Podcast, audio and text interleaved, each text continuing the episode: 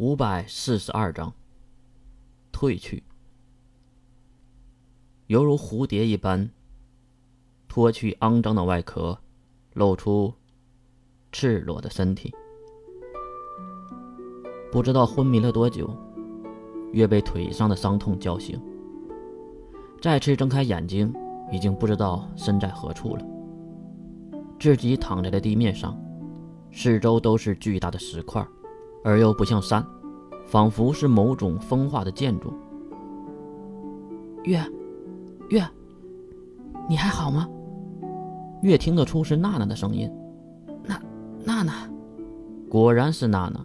她在一旁给月包扎了大腿，如此近，月都没有发现。看到月醒过来，他连忙拿起一旁的瓶子，就往月的嘴里灌着水，莫名其妙的喝了几口水。越将眼前的水瓶推开，谢谢，娜娜，我不渴。话说，付晓呢？自己都成这样了，还关心别人呢？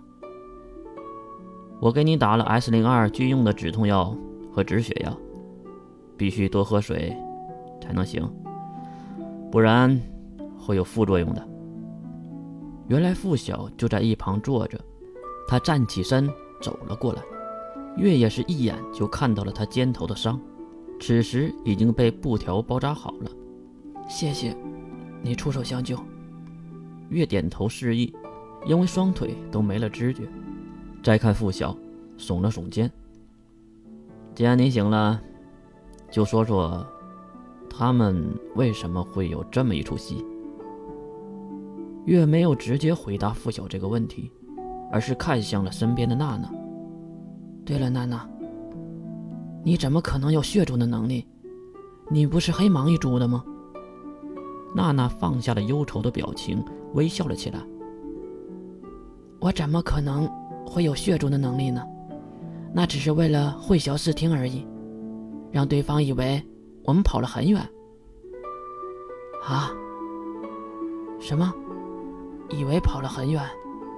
难道说我们没跑多远吗？月想起身看看到底身在何处，可是腿部上却传来了剧烈的疼痛，刚才还没有知觉才对呀！一声尖叫，付晓也是连忙跑过来：“你干嘛？伤口刚刚止血，别乱动啊！”“哈，没关系的，这种伤习惯了。”月的话刚刚落音，啪的一声，一个耳光打在他的左脸上，原来是娜娜，这个家伙打月多少次了？呃呃，一旁的付晓显得很是尴尬。抱歉，这句道歉是月说的。只月低头道歉，娜娜也是一把抱住了月。不要习惯被伤害，被爱着才是常态。我没有经历过你的痛苦，我不会劝你看得开，但是我想说，至少有心疼和爱你的人在的。月也是抱住了娜娜。两人相拥在一起很久，才放开彼此。谢谢你，娜娜。不过，你怎么会和付晓联手的？还有，当时你不是昏迷了吗？娜娜露出了平时的微笑，并回头看向付晓。我和他真的没有半点关系，真的，我只喜欢月你一个人，没有二心的。当然，两个人都不知道这个娜娜在说什么鬼东西。呃，不是。我我是想说，那个付晓当然听得懂月的意思，直截了当的接过了月的问题。我来说吧，月是想问我和娜娜是怎么合作的，对吧？虚弱的月点点头。其实，和你那些所谓的家人见面并交谈的时候，我就发现了，他们不简单，应该都有自己心里的小算盘。再加上他们是逼死你的罪魁祸首，我怎么可能会轻易的相信他们？所以就云里雾里的掺杂一些策反的话语在里面，看看有没有好人。最后也只有娜娜小姐听懂了，而且趁着去厕所的时候交谈，并达成了共识。听到这里，月扭头看向娜娜，厕所。娜娜故意卖着萌，强行听不懂。啊，要去厕所吗，亲爱的？月当然不会理会这个妮子，而是再次看向了付晓。你不用这样看着我。虽然我生在和平年代，但是我来到此地后，受到了 S 零二教官的魔鬼调教。他教会我很多做人的道理和做鬼的道理。做鬼？